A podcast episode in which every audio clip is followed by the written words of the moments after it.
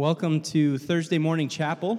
Um, we've had a really big week here at Prairie, uh, starting off Tuesday with Dr. Houston, and this morning we get to hear from another world class speaker. Um, I'm honored this morning to introduce Dr. Christopher Yuan. Uh, his speaking engagements have taken him to five continents in the world.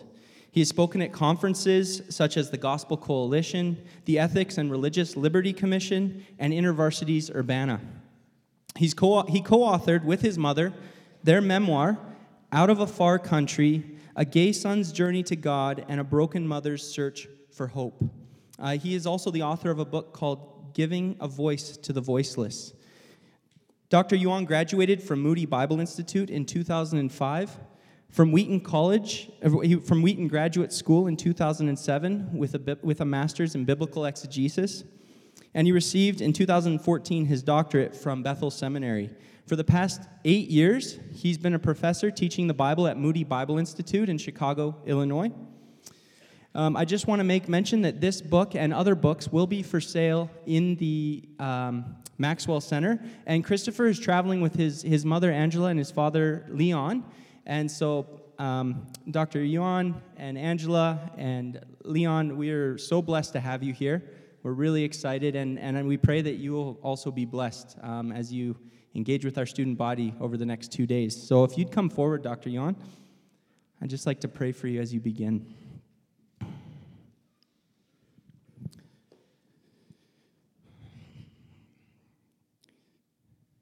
God, we thank you for this room and that, God, we can hear um, from you in it, that you can speak through your servant Christopher. God, we pray that you would uh, open our hearts, open our minds and our eyes, God, that we would hear truth from you today. And we thank you for Christopher's testimony and for the life that you have redeemed. We pray all this in your son Jesus' name. Amen. Amen. Thank you.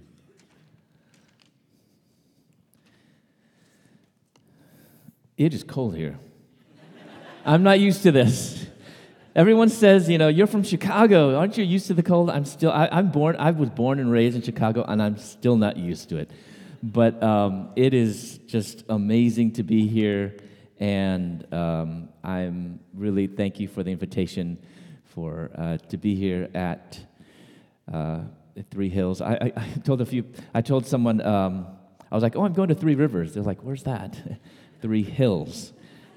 Are there really hills there? Three? There's probably lots and lots. Um, actually, one of my students went here. Josh Decker. Isn't there some Deckers here? So, Josh says hello.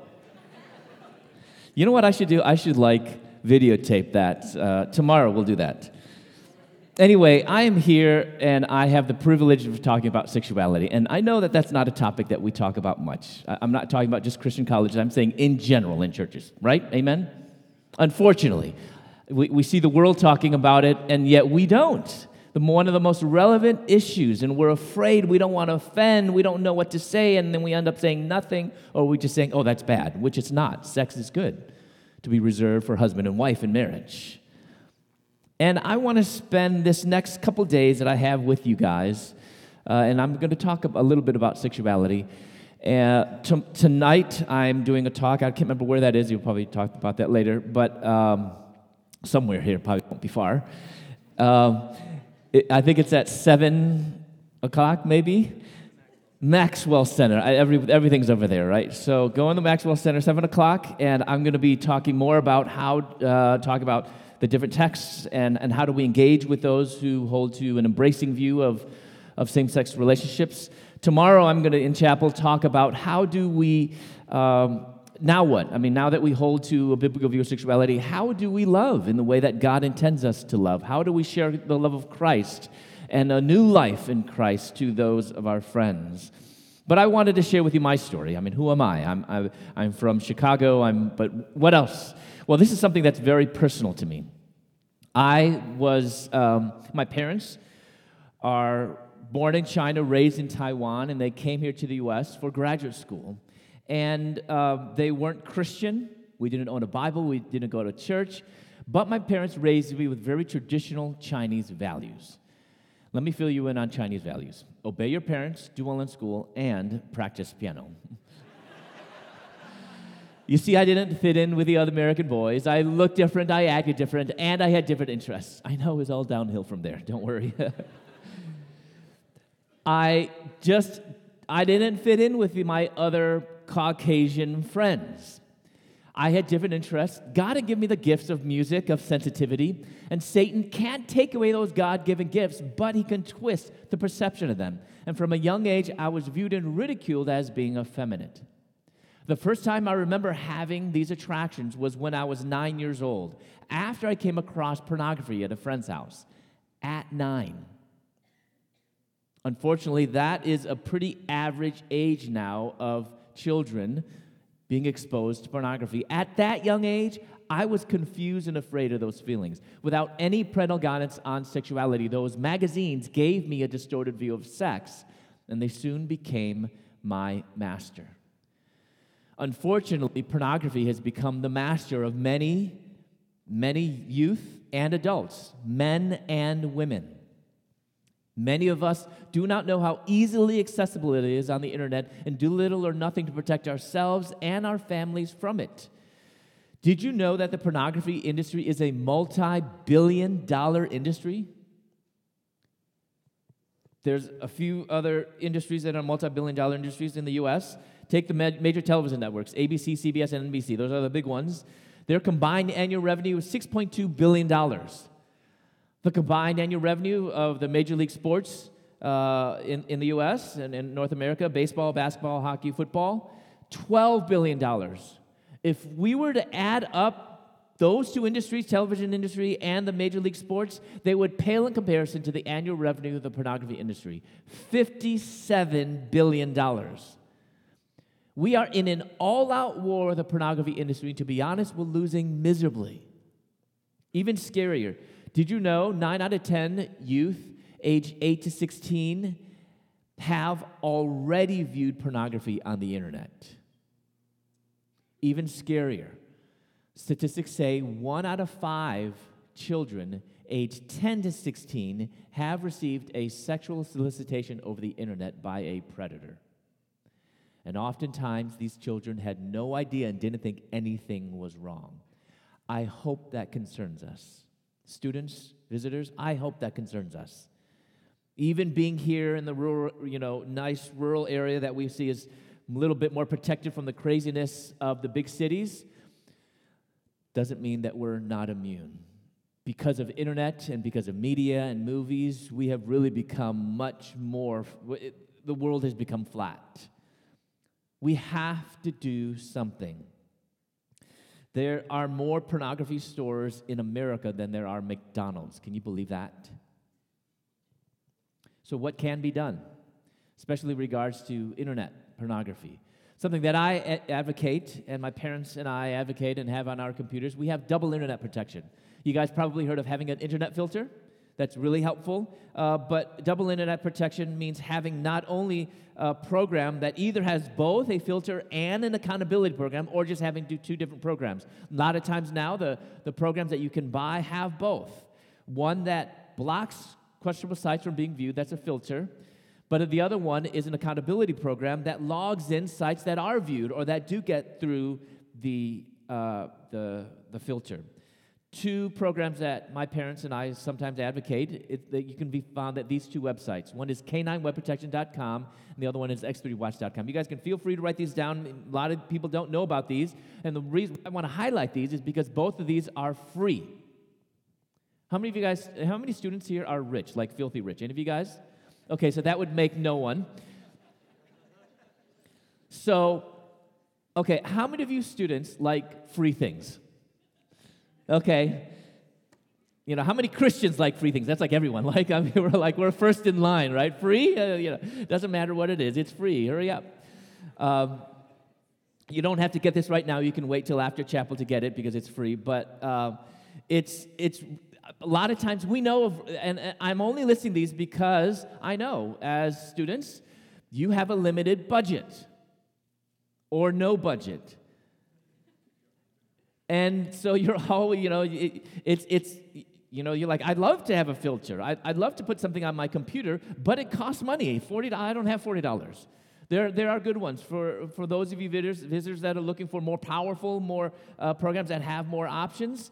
Uh, Nanny is a good one. Covenant Eyes, Safe Eyes. There are several good ones out there that cost money that definitely have more functionality than these. But again, if you don't have a lot of money and you know money to, to extra money to spend, there's there's resources out there that can help with your struggle. And I I'm I know in a room like this size there are men and young ladies who wrestle with pornography. And I just want you to know you're not alone. But let me also tell you the secret that Satan is trying to tell you that you can do it alone.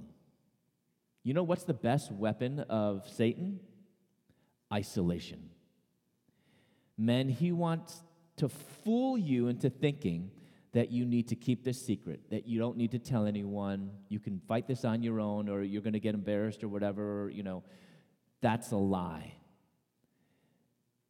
It's when we struggle in darkness that's when it's the worst. Find a trusted brother, staff member, people here at Prairie care for you and they want to want to walk with you, but they can't if you don't ask for it. They can't if you don't open up. We have to talk openly and frankly with our children. Some of you might have grandchildren. You're like, well, my children are already out of the house. I'm sure you guys, how, how many visitors have grandchildren?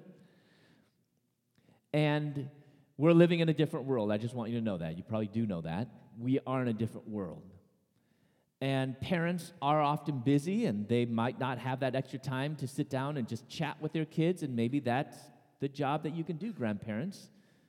We are in a different world, and, and we're so concerned sometimes we think, when is it too young to talk to our youth about kids? That's actually the wrong question. It's not when is it too, when is it too early to talk to my kids, you know what the question should be? When is it too late? Most of the time that parents talk to their kids, maybe around junior high or whatever, the kids say, I already know all that. Wouldn't it be amazing if you talk to your kid or your grandchild and you ask them, "Do you know about sex or do you know, you know, do you know the term gay?" and they would say, "I have no idea." Praise the Lord, let me tell you. Because I don't want the world to tell you first. Does that make sense? But what's happening today? I would say the majority. If I took, you know, if I took a survey right now, did you hear first hear about sex from your parents? I, I, I, I think some, some here would praise the Lord, but I think most of the time it's from media, it's from the playground, from their peers, from public school. And let me tell you, the job of teaching sex education is not the public school's job. Amen? And I might say something that's a little radical too, even maybe some of you guests might be pastors. The job of teaching sex education is not the church's job either, primarily. The primary job to teach sex, sex education is not the youth pastor's job. How many people want to be youth pastors here? It's not your main job to teach your youth about sex. You know who's the main job to teach children about sex education? The parents. And yet we've relinquished that decades ago to the world. We have to take it back. Church leaders, pastors, speakers like myself, we're here to cheer you on, parents and grandparents, but we're never going to take away that main responsibility from you, primarily parents, and I think even grandparents.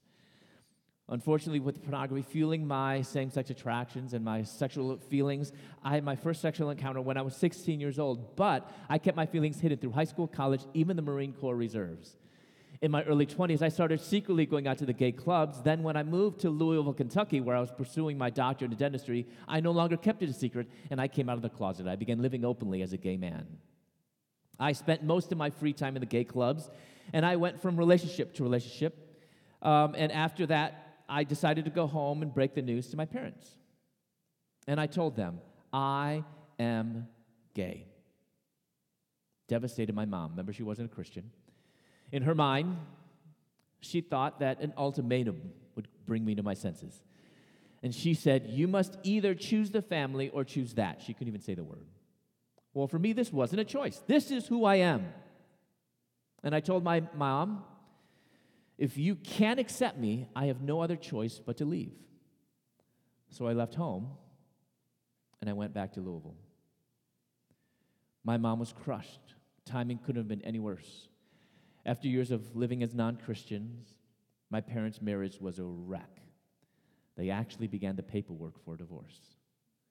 So she was literally at the end of a rope and found no more reason to live. And on the next day, she had resolved to do the unthinkable. She was going to end her life. For some reason, she felt the need to go see a minister. Remember, she's not a Christian. And this minister gave her a little pamphlet on homosexuality, a little booklet.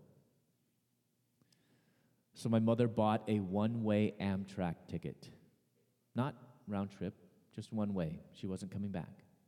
Where she planned to say goodbye to me for the last time before ending it all. With only her purse and that pamphlet, she boarded on the train thinking that death was the only answer to all her problems. Never being much of a reader, on the train she began reading this little pamphlet, which shared with her the plan of salvation that all of us are sinners. And yet, in spite of our sin, the God of the universe still loves us. And God opened up the eyes of her heart to see that just as God can love her in spite of her sin, she could love me, her gay son. So on this train, as she was reflecting upon God's love, she looked out the window. And unlike here in Western Canada, um, the Midwest is pretty flat. So when you're taking a train through Indiana, of all places, it's flat. And normally it's pretty boring. But on that May morning in 1993, she was on this train, read this pamphlet that God loves her. She looked out the window and felt, she thought she could see for miles. And it was spring, so the harvest was coming. I mean, it was green, it was lush. And she, as she looked at the wonders of creation, at that moment, she knew that there must be a God. My mother, who was not searching for God, was found by her loving Creator. And then she marveled at what she saw she, she realized and gave her life to Christ. One of her favorite verses today is Romans 1:20. For since the creation of the world, God's invisible qualities, his eternal power and divine nature have been clearly seen, being understood from what has been made, so that men are without excuse. So as she looked out that window, reflecting upon God's love, she heard a still small voice. All her life, she, she's heard this voice and it said, You belong to me. All her life, she wanted to belong, belong to a loving family. She came from a broken home. Then she wanted to make her own family, and now her whole family was falling apart. And God was saying, You don't belong to anybody, but you belong to me. Those four words from God were a healing balm to her shattered heart. My mom, who wasn't searching for God, was found by a loving Creator. My mom went to Louisville expecting to end her life. And in reality, she did. One of her favorite verses, another one, is Galatians 2:20. I have been crucified with Christ, and I no longer live, but Christ lives in me. The life I live in the body, I live by faith in the Son of God who loved me and gave himself for me.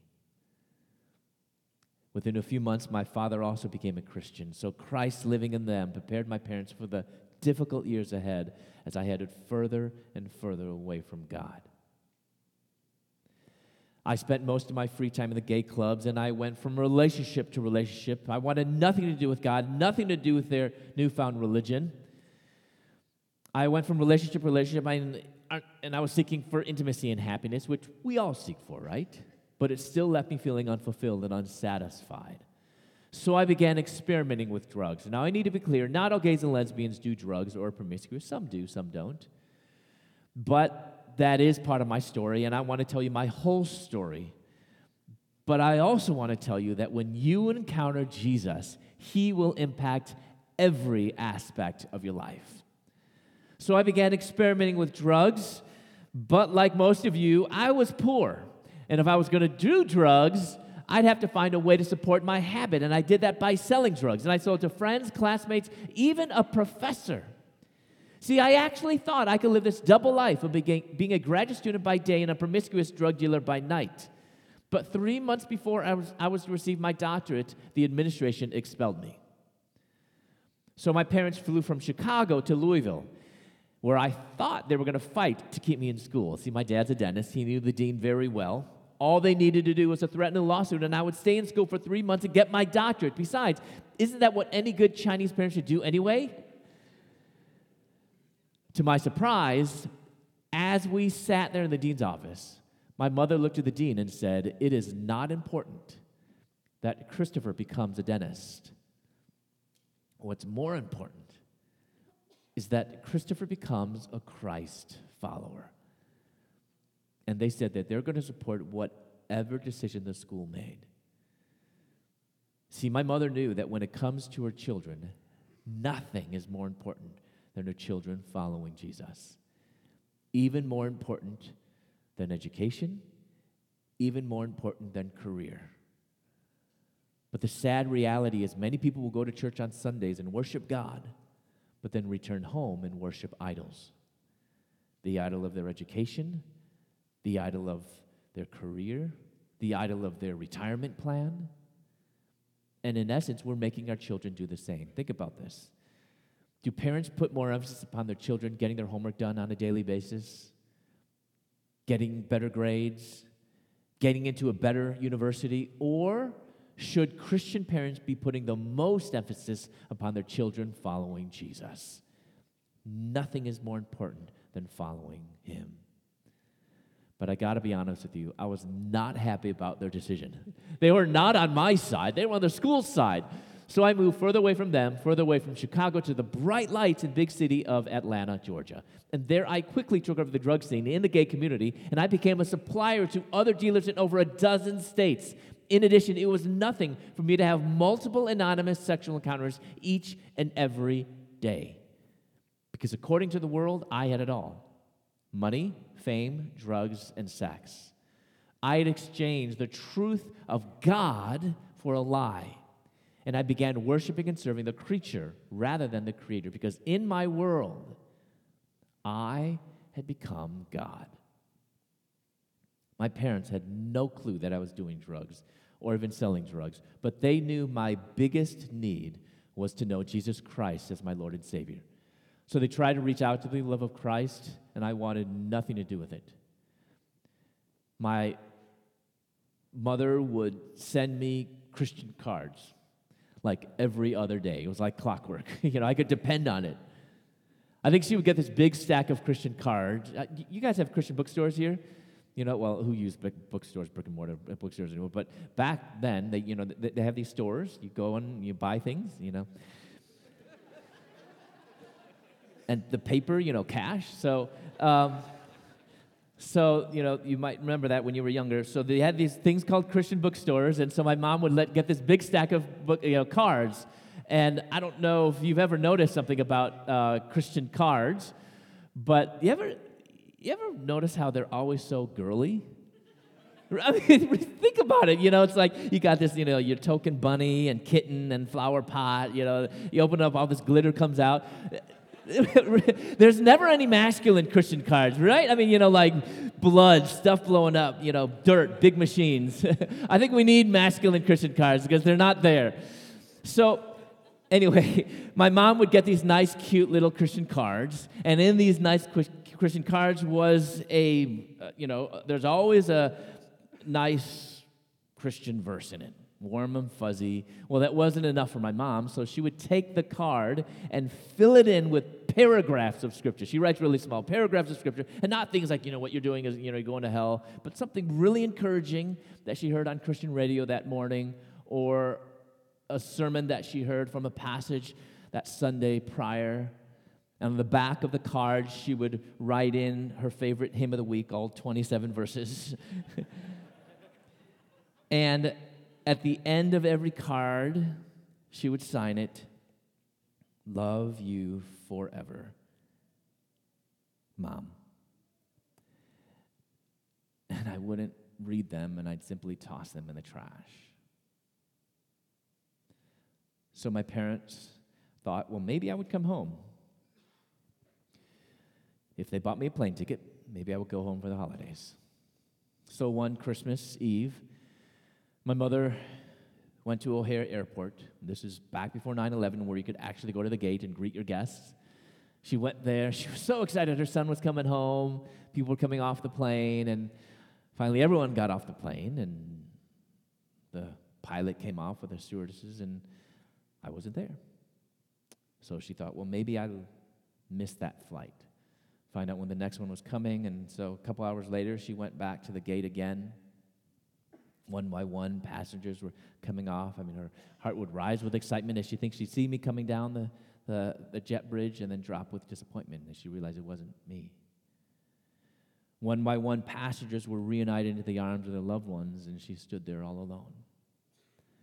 And as that last person came off the flight, she realized that I wasn't going to be home for Christmas that year. So, in tears, she returned home alone. My parents realized if they were going to see me, they would have to come to me. So they flew to Atlanta one time, and after the second day, I had enough. And I told them to get out.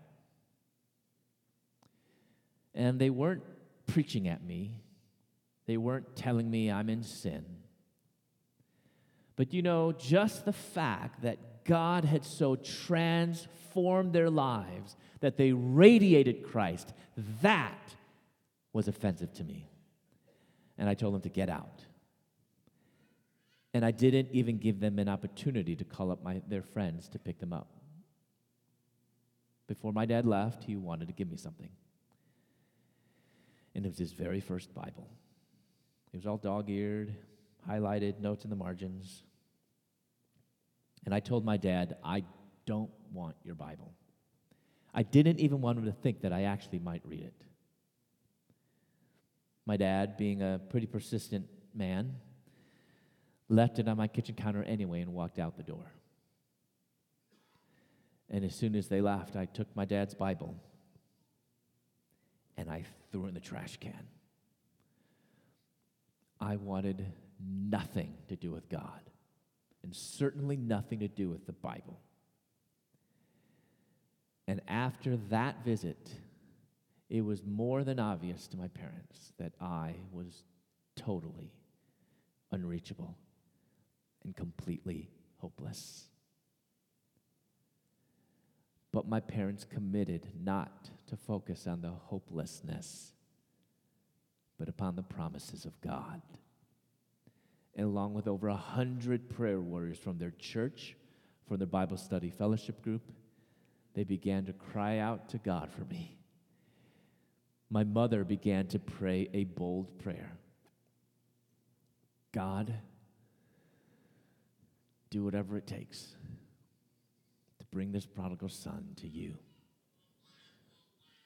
In her desperation, she fasted every Monday for seven years and once fasted 39 days on my behalf she would literally spend hours, hours every morning in her prayer closet, on her knees, reading her Bible, crying out to God, interceding for me, for others, because she knew that it was going to take nothing short of a miracle to bring this prodigal son to the Father. And a miracle is exactly what God did. This miracle came with a bang on my door.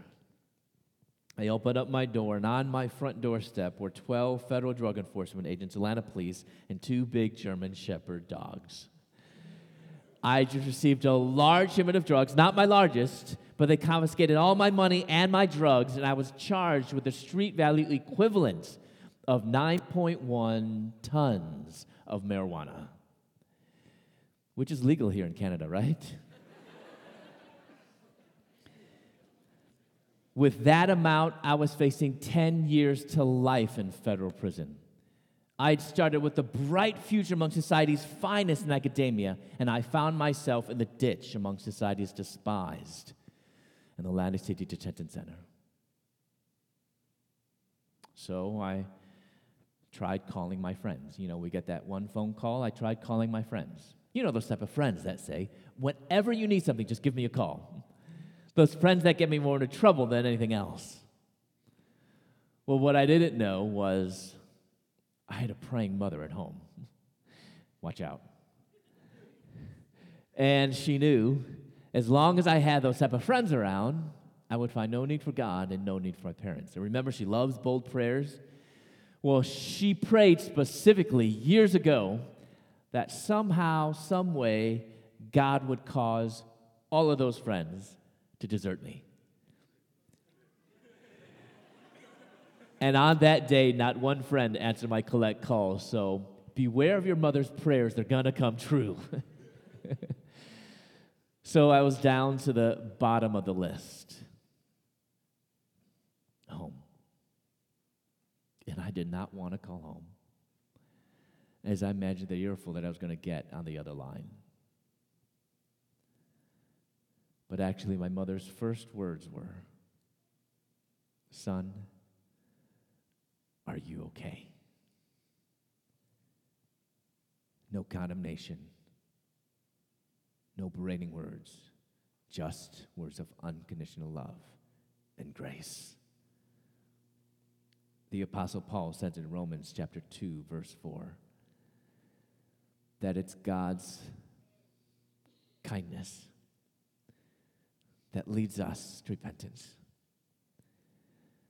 Notice Paul isn't saying that it's God's anger. It's not God's wrath, but it's God's kindness that leads us to repentance. And even on that miserable day, God was pouring out His grace and drawing me to Himself through the words of my mother. Actually, my mom was excited to get that phone call, if you can believe it or not. because I hadn't called home in years, and she knew without a doubt that this was God's answer to her prayers. So, as she hung up that phone, fighting back the tears, she knew she had to do like that good old hymn says Count your blessings, name them one by one no matter what storm she was going through, no matter what heartache she was enduring, she had to count her blessings. So she set the phone down. She reached out. Next to the phone was a calculator, and she tore off a little piece of the adding machine tape. And on it, she began to write these first blessings Christopher is in a safe place compared to before. and he called home for the very first time. As my years in prison passed, she kept adding to this list and counting her blessings.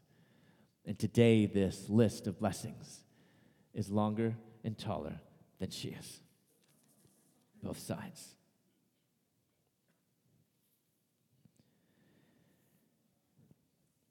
Three days later, I was walking on the cell block. And if I'm going to be honest with you, I was doing my best to stay to myself. I didn't want to mingle too much with those really bad people, you know, those criminals.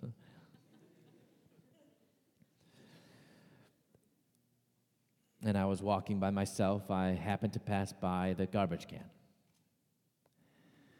For those of you that aren't familiar, they don't take the trash out every day in jail. So the garbage was overflowing out of the can. It was essentially a, a mound of rubbish. It reeked. Flies were circling around it. And I looked at this trash and I thought, this is my life. I'm from upper middle class suburb of Chicago. My father has two doctorates. I was only three months away from receiving my own doctorate. I had it made. But now I found myself among common criminals.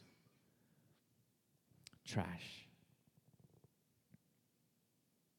With my head down, I was about to pass by that garbage can, but something on top of the trash caught my eye. I bent over, I picked it up, and it was a Gideon's New Testament. I took that New Testament back to my cell, and for the first time, I opened up that good book and I read through the entire Gospel of Mark that night. But let me tell you, I wasn't thinking, this is the Word of God. I certainly wasn't even thinking, this will be the answer to some of my problems. Actually, I was simply thinking that I've got an enormous amount of time on my hands and I better pass it somehow. but as many of you know, what we have in our Bibles is not just ink on paper. But what we have in our Bibles, ladies and gentlemen, is the very breath of God. And it is living and powerful and sharper than any double edged sword, able to cut through the hardest of hearts, exposing my sin, my rebellion, and it wasn't a pretty sight. And I thought things couldn't get any worse. I was wrong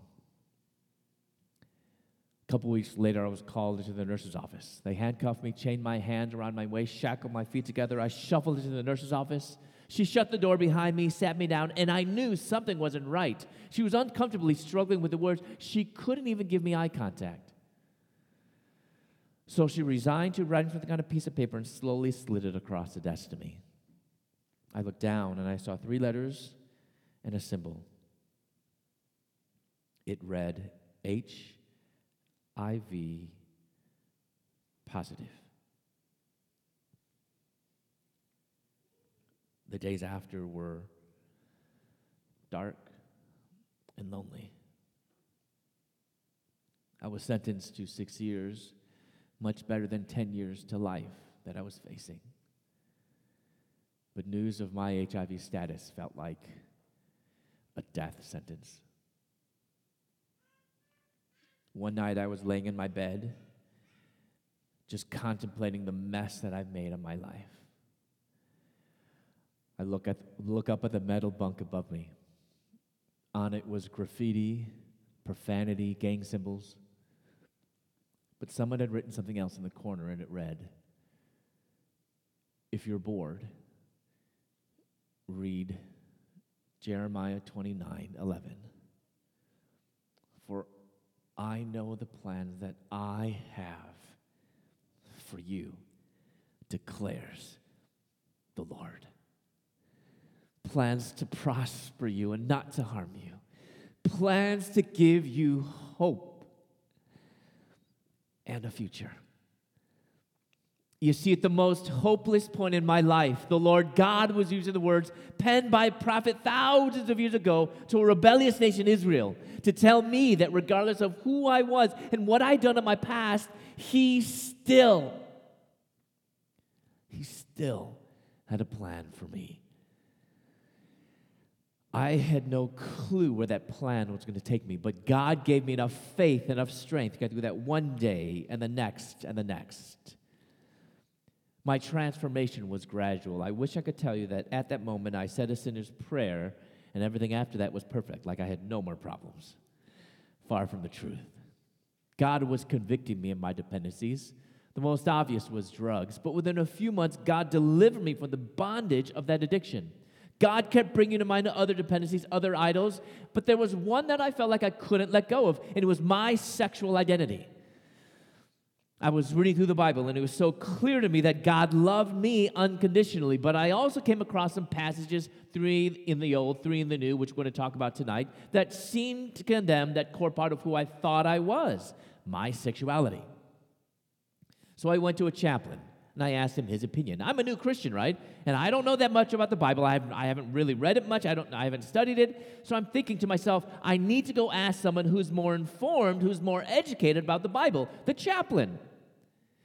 But to my surprise, this chaplain told me that the Bible does not condemn homosexuality. And he gave me a book from a shelf and he said, Here, this book explains that view. So naturally, with much curiosity, I took that book in the hopes of finding biblical justification for homosexuality. I had that book in one hand and the Bible in the other. And can I just tell you, from a purely human perspective, I had every reason in the world to accept what that book is claiming to justify the way I had been living. But God's indwelling Holy Spirit convicted me that those assertions from that book were a clear distortion of God, His Word, and His unmistakable condemnations against same sex relationships. I couldn't even finish that book, and I gave it back to the chaplain, which meant I turned to the Bible alone. And I went through every verse, every chapter, every page of scripture looking for justification. Chaplain told me God blesses same sex relationships. So I'm thinking to myself, I want to read that for myself in the Bible with my own eyes. So I looked. I mean, I went through the whole Bible. I wanted to find any type of a positive affirmation of a blessing for a monogamous same sex relationship. I went through the whole Bible. I went cover to cover several times. I had time. I looked. I looked and I looked and I couldn't find any. So I was at a turning point, and a decision had to be made. Either abandon God and His Word, live as a gay man, pursue a monogamous same sex relationship by allowing my attractions, get this, by allowing my sexual attractions to control not only who I am, but also how I lived. Or abandon pursuing a monogamous same sex relationship. How? By freeing myself from my sexual identity, by not allowing my sexual desires to control who I am, and live as a follower of Jesus Christ. My decision was clear and obvious. I followed Jesus. As the days and the weeks and the months of abstinence passed, I learned several important lessons. First of all, I, I realized that abstaining from sex is actually possible. I know media says it's not, the world says it's not, but it actually is. Who knew? Second, sexual abstinence is not going to make me psychotic or sick, no matter what Freud and Oprah say. Third, after abstaining from sex for a little while, I realized that as a matter of fact, my sexuality doesn't have to be the core of who I am. I told myself before God loves me unconditionally, and that is true. But don't we as sinners like to add to God's truth? I added, so therefore God doesn't want me to change. And I know, I know you hear this a lot from your friends God loves me just the way I am, so leave me alone. But after reading through the Bible several times, I found out something very important that unconditional love is not the same thing as unconditional approval of my behavior. Let me say it again unconditional love is not the same thing as unconditional approval of my behavior. My identity should not be defined by my sexuality alone. My identity shouldn't be grounded in my sexual attractions. My identity is not gay, is not ex gay, is not even heterosexual for that matter, because my identity as a child of the living God must be in Jesus Christ alone. God says, Be holy, for I am holy. You know, I had thought in the past that if I were to become a Christian, I would have to, you know, that have to become heterosexual. That's, that somehow the more sexually attracted I were to women, the more Christian I would be.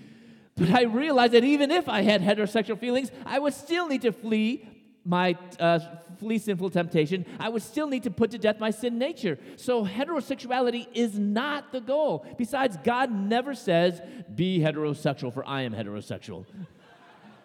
But neither did he say, Be homosexual, for I am homosexual. Rather, God said, Be holy, for I am holy.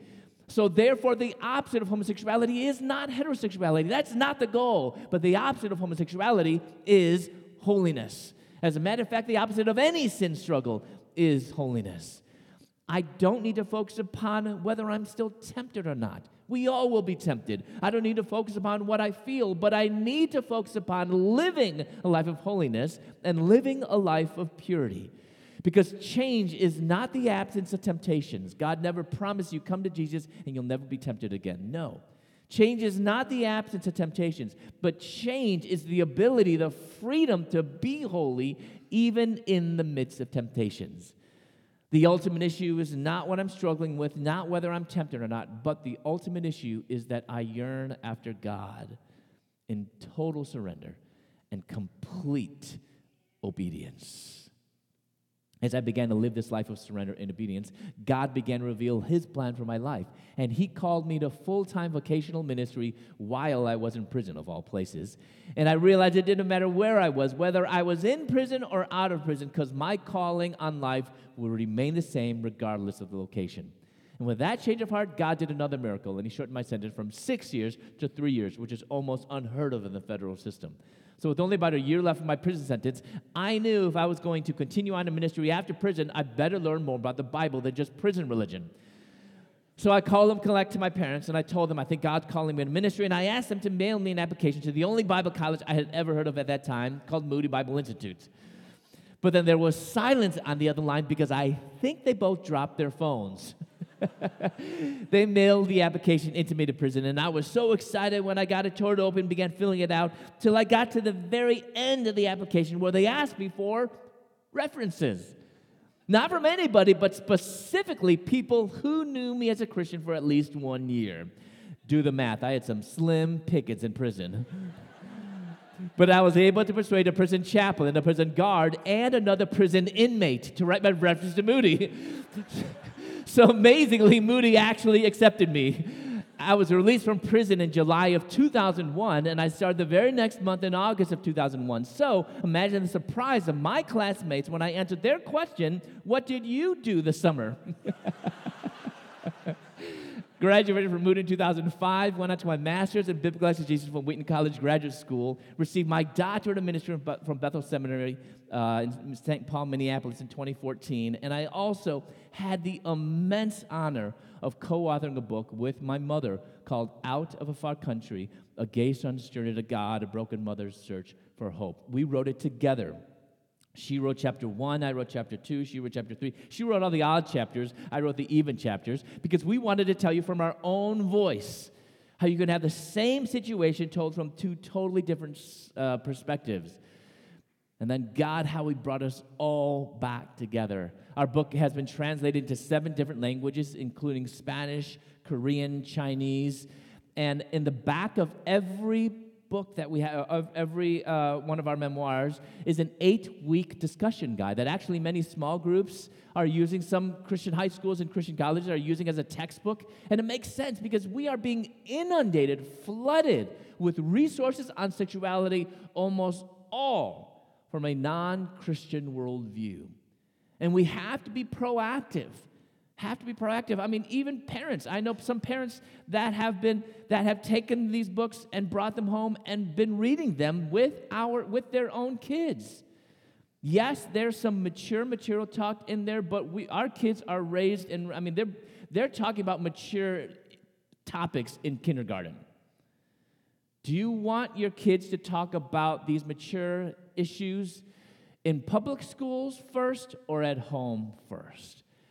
We're not exposing our kids, we're equipping our kids to live in a different world.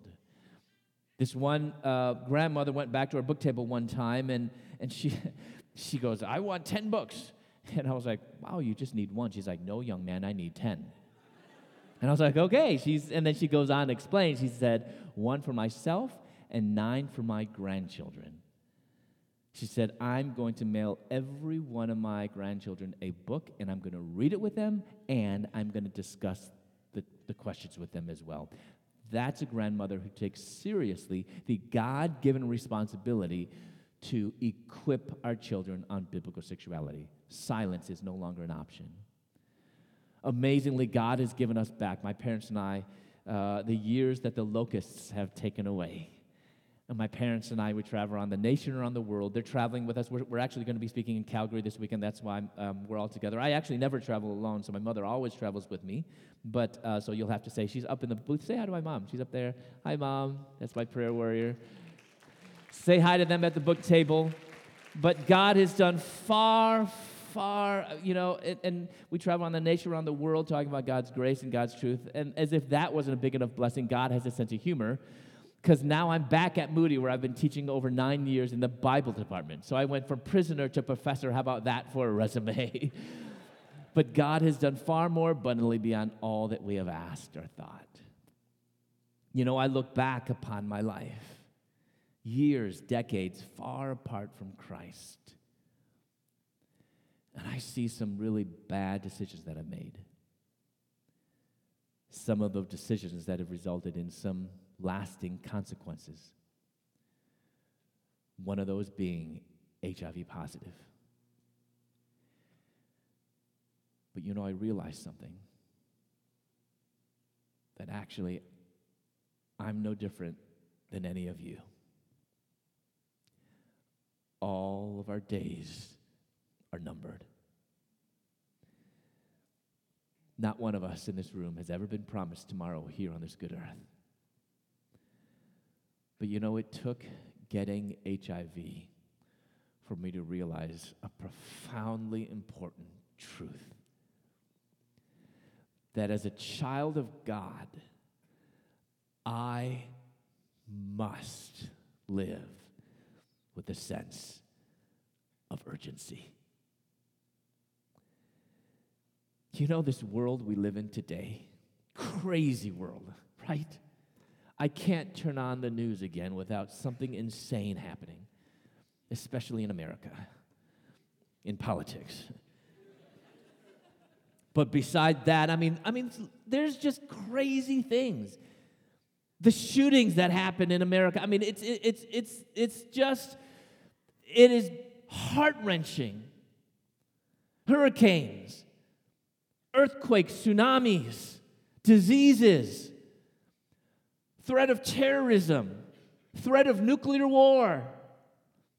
When I look at the world we live in today, I am fully convinced that it does not need another good Christian. A good Christian who might go to church every Sunday, good person in the eyes of man, but doing little or nothing for the kingdom of God. This world doesn't need any more good Christians. But what this world needs, what this world demands, are great Christians. Christians who don't settle for mediocrity. Christians who don't really, really care what the person on the left says or what the person on the right says, but they're living for an audience of one. Christians who know that today might be their last. Jesus Christ might be coming back at any moment. Are you ready? Christians who been know that they've been crucified with Christ and they no longer live. If you're crucified, you're dead. That's the only way that Jesus Christ can live in us. Christians who are living with a sense of urgency. God has only given every person one life to live whether that's 20 years, 30 years, 70 years, 100 years. That's nothing in light of eternity. Are you using the time you have here on this good earth for His glory? Not being great in man's eyes, like, look at me, I'm so great, lording over people. That's great in man's eyes. No, being great in His eyes, which means being the least of these, which means not coming to be served, but coming to serve.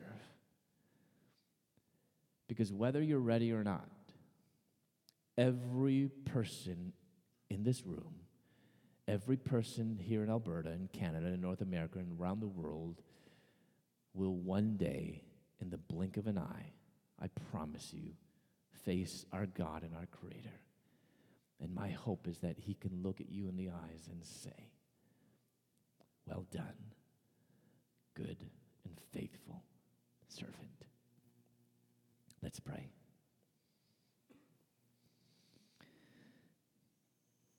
Father, we thank you that you are God and we are not. Forgive us, God, for chasing after the ways of the world, for settling for mediocrity. Lord, we know the needs of this world. There are so much. There are so many people that need to know about Jesus. Help us, Lord, to be salt and light. Lord, help us to make a difference one life at a time for your glory and be great Christians. God, we love you, we praise you, and we ask this in the powerful name of Jesus. And the people of God said, Amen. Thank you. You're dismissed.